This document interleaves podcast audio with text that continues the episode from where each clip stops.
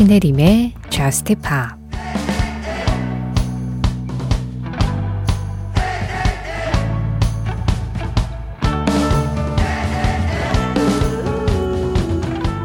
난 지금 안정된 상태에 있어. 내가 항상 원하던 그런 상태. 더 이상 흘릴 눈물은 없으니 일어나서 사랑하고 살고 나아가는 중이야.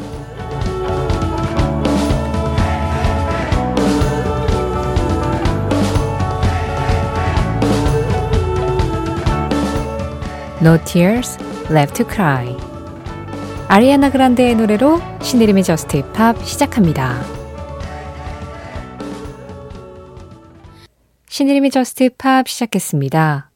오늘은 아리아나 그란데 No Tears Left to Cry 그리고 나일 호란의 Heaven 이렇게 두 곡으로 문을 열었는데요. 지금 들으신 나일 호란의 Heaven은 강혜수님 신청곡이었어요. 뭐 두 곡 모두 워낙 시원시원했죠.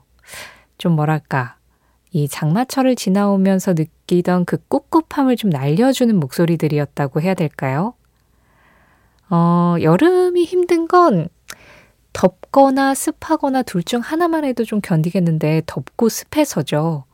그러면 마치 몸에 진짜 물에 젖은 솜을 이렇게 막 얹어둔 것처럼 사람이 좀 묵직해지고 기운도 빠지고 예, 불쾌지수도 높아지고 그런데 지금 한 시간은 불쾌지수 전혀 없이 뽀송뽀송한 한 시간 보내고 가셨으면 좋겠습니다. 그러기에 참 어울리는 노래들이었죠. 조주현 님도 이런 뽀송뽀송한 여름 음악 한 곡 더 신청을 해주셨어요. 오래된 mp3 파일을 차 안에서 듣는데 큰딸이 이 노래 너무 좋아 라고 이야기한 여름 노래입니다. 미치보이스의 코코모.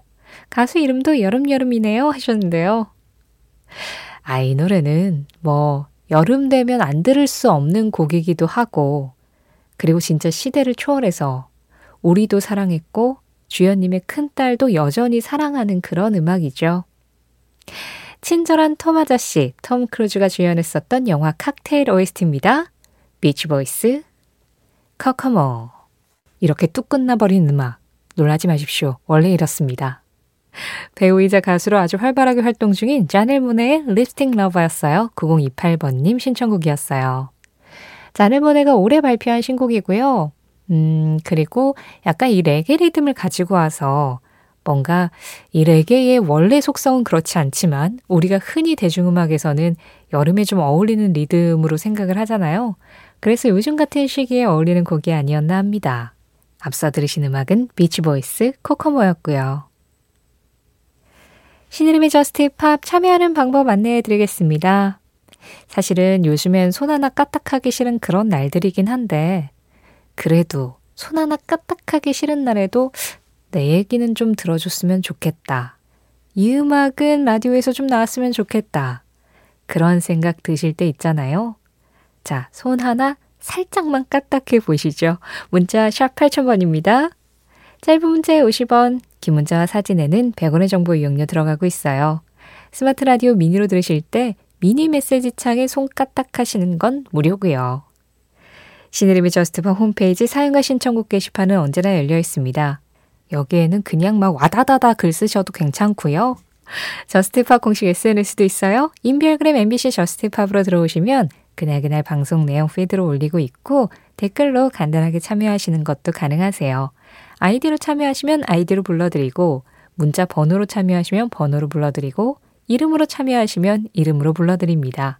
원하시는 대로 참여하셔도 좋습니다.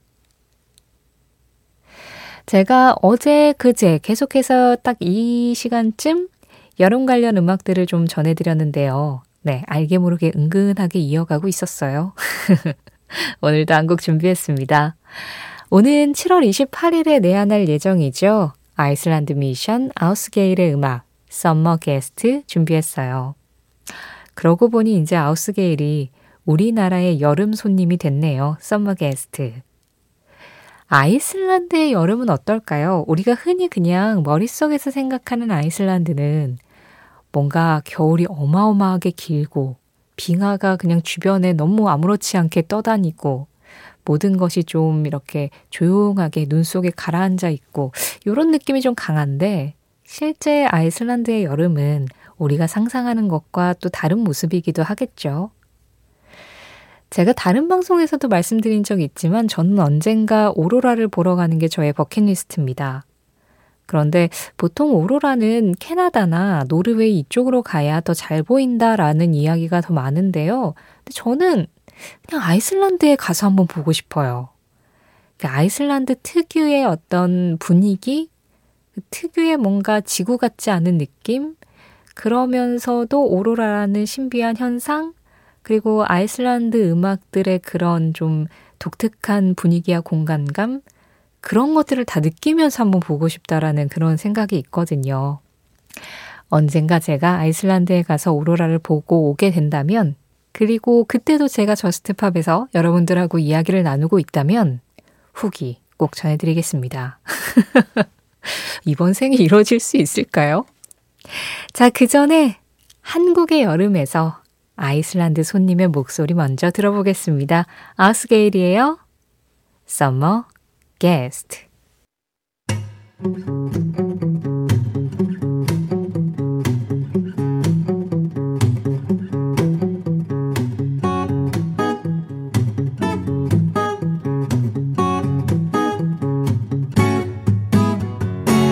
신혜림의 Just Pop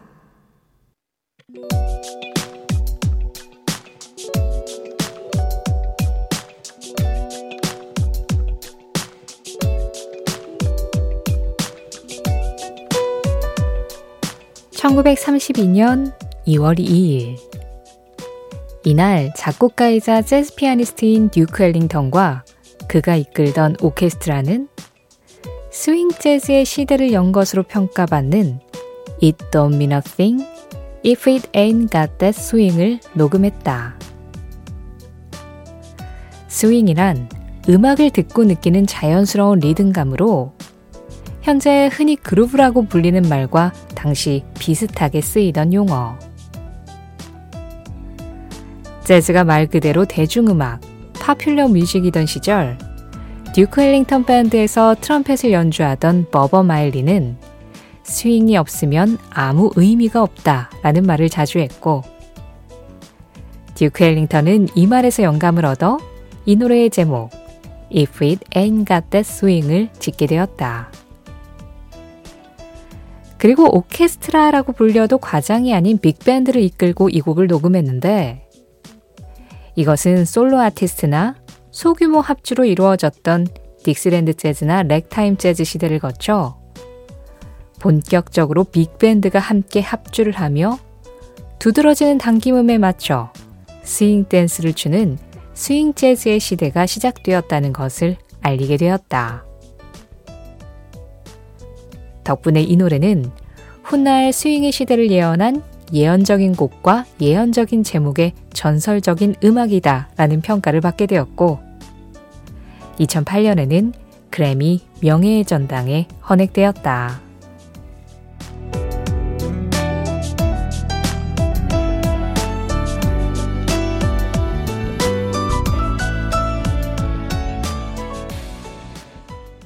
그 장면, 그 음악. 오늘은 1932년 2월 2일 듀크 앨링턴 and his orchestra의 It Don't Mean a Thing, If It Ain't Got That Swing과 함께 스윙 시대의 시작을 알리는 현장을 다녀와 봤습니다. 이 음질 느낌만으로도 약간 타임머신 타고 과거로 다녀온 것 같은 그런 느낌 아니세요? 1930년대 진짜 감도 잡을 수 없는 옛날이죠. 근데 오늘은 이렇게 완전히 예전 음악을 한번 들어보고 싶다. 그때의 풍경을 좀 전해드리고 싶다라는 생각을 했어요. 그리고 그때 당시 이제 스윙 재즈가 한창 인기였던 3, 40년대는 이렇게 재즈라는 것이 지금은 하나의 음악 장르로 많이 알고 계시지만 그때는 그냥 파퓰러 뮤직, 팝뮤직으로 통용되던 장르였습니다. 주류였다는 뜻인 거죠. 많은 사람들이 이런 음악을 듣고 같이 즐기고 춤을 추고 노래하고 뭐 그랬다라는 뜻인데요. 아, 그런데 그런 스윙 재즈 시대 중에서도 이 노래가 좀 중요한 이유가 이전까지는 약간 소규모로 이 재즈 솔로 아티스트나 뭐 그래서 피아노 연주자면 피아노 연주, 듀크 엘링턴 같은 경우도 재즈 피아니스트였죠. 그리고 트럼펫 연주자는 트럼펫 연주. 그리고 뭐 가끔 합주를 할 때는 악기 한 3, 4개 정도로 이렇게 해가지고 좀 당김음도 이 스윙보다는 약간 덜하게 해서 물론 재즈는 당김음이 상당히 중요하지만 좀 어, 약간의 다른 방식으로 이렇게 노래를 하는 게 더 인기가 많았다면 이 노래를 기점으로 해서 당김음은 더 강해지고 사람들이 리듬을 타면서 춤추기도 더 좋아지고 그리고 악기 구성도 빅밴드라는 말과 어울리게 굉장히 다양한 악기가 다 같이 예, 한 사람이 지휘에 맞춰서 음악을 만드는 그런 스타일이 이제 인기를 크게 얻기 시작한 거죠. 그래서 3, 40년대를 스윙 재즈의 시대라고 하는데 그 시대가 본격적으로 시작이 된 건 이 노래부터였다라고 기록이 되어 있는 거예요. 그 음악을 지금 들으신 거였습니다. 우리가 그 장면 그 음악에서도 종종 만나봤지만 왜 어떤 그 음악적인 패러다임이 탁 넘어갈 때 그 패러다임을 넘기는 좀 기념비적인 음악들이 있잖아요. 뭐 예를 들어서 뭐 엘비스 프레슬리 같은 경우 로큰롤이 그전에도 존재를 했지만 엘비스 프레슬리의 등장으로 뭐 Heartbreak Hotel이나 Hound Dog 같은 노래로 사람들이 로큰롤이라는 걸 전반적으로 그냥 popular music으로 받아들이기 시작했고 또 뭐 그 밥 딜런 같은 경우 포크 음악에서 포크 락으로 넘어갈 때, 포크 락이라는 장르가 탄생할 때 밥 딜런의 Like a Rolling Stone이라는 노래가 있었다. 그때 뭐 반발도 많고 새로운 방식을 좋아하는 사람도 많았지만 어쨌든 포크 락 시대로 넘어갈 때 그 한 장을 넘긴 노래가 Rolling Stone이었고 그리고 또 alternative 시대로 오면 alternative 밴드 훌륭한 밴드도 많았고 좋은 음악도 많았지만 사람들에게 이때부터가 본격적인 alternative고 alternative를 대표한다라고 하는 건 또 너바나의 Smells Like Teen Spirit이잖아요. 이런 식으로 뭔가 기준점이 되는 음악들이나 기준점이 되는 뮤지션들이 있었는데 지금 들으신 이 음악도 그 오래전에 그 옛날에 스윙 재즈의 하나의 기준점이 됐었던 음악이다. 그렇게 이해하시면 될 것 같습니다. 우리 가요계에서도 대중음악이 처음 시작된 시점을 1930년대부터로 주로 많이 보거든요. 그때 우리나라는 일제 강점기이긴 했지만 그 일제 강점기에서 느껴지는 그 힘듦과 한을 음악으로 풀어내고 그러면서 점차 이제 예, 외국의 음악도 받아들이고 뭐 우리 음악도 발전을 하고 그러면서 지금의 케이팝까지 흘러왔는데 미국 팝 시장에서는 그때 30년대에 스윙 재즈가 있었다는 거. 그 장면, 그 음악. 오늘은 1932년 2월 2일 듀크 헬링턴 and his orchestra의 It Don't Mean a Thing If It Ain't Got the Swing과 함께 스윙 시대의 시작을 알리는 그 현장을 다녀와 봤습니다.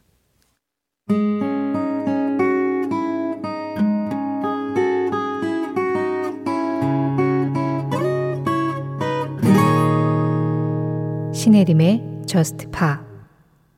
보컬 재즈 두 곡 이어서 들어봤습니다. 두 곡 중에 먼저 전해드린 음악은 카렌 수자의 목소리로 들은 라디오헤드의 Creep이었어요. 원곡과는 사뭇 다른 분위기였죠. 이어진 음악은 제인 모나이트였습니다. Surrender.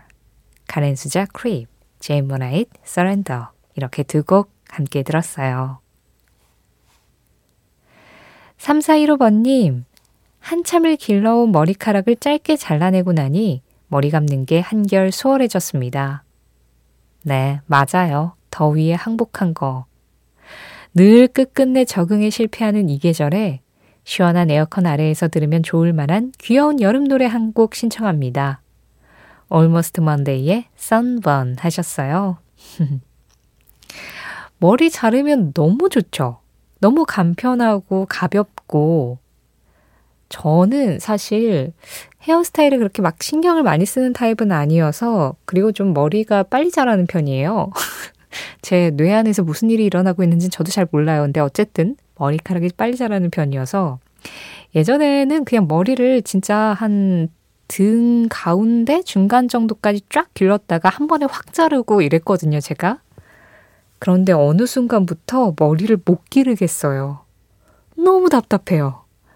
머리가 약간 목선 이상, 그러니까 어깨 정도까지만 내려와도 너무 답답하고 무겁고 머리 감고 말리고 이런 데에도 훨씬 더 시간도 많이 걸리고, 맞아요. 그래가지고, 제가 단발만 계속한 지 몇 년 됐죠? 꽤 됐어요. 예. 그래서 저는 단발 예찬론자이긴 합니다. 여전히 머리가 빨리 자라서 또 이제 방심하고 있으면은 예, 목까지 금세 덮긴 하는데. 그래요. 여름에는 좀 모든 게 가벼워질 필요가 있을 것 같아요. 내 머리도 좀 짧아지면 훨씬 편하고, 그리고 내 마음의 짐도 좀 가벼워지면 이 계절, 이 힘든 계절을 나는 데에도 좀 더 도움이 되고, 그렇게 마음을 가볍게 하는 데에도 도움을 줄 만한 음악입니다. 말씀하신 대로 시원한 에어컨 아래에서 들으면 좋을 만한 귀여운 여름 노래. Almost Monday입니다. Sunburn. 이번은 해에서 달로 가보겠습니다. 4576번님 신청곡이에요. This Sound, Dancing into the Moonlight. 대부분의 사람들은 다른 사람들이 하는 일을 따라 살아간다. 톰 슐츠 보스턴의 리더 톰 슐츠의 한마디에 이어서 들으신 음악 More Than a Feeling이었습니다. 김주영님 신청곡이었어요. 대부분의 사람들은 다른 사람들이 하는 일을 따라서 살아간다. 남들도 이렇기 때문에 남들도 때 되면 이거 하고 남들도 때 되면 저거 하고 나도 그래야지만 정상적인 사회적 규범 안에서 살아갈 수 있는 거 아닐까. 그런 두려움들 누구나 다 있죠. 그런데 그렇더라도 그런 뭐 어떤 boundary 안에서 살아가더라도 어쨌든 그 중심은 나, 나의 의지, 나의 생각이어야 하지 않을까. 그 부분에 대해서 좀 생각하게 하는 한마디였어요. 오늘 전해드린 탐 쉴츠의 한마디는 신의림의 저스티팝 공식 SNS, 인별그램 MBC 저스티팝에서 이미지로 확인하실 수도 있습니다.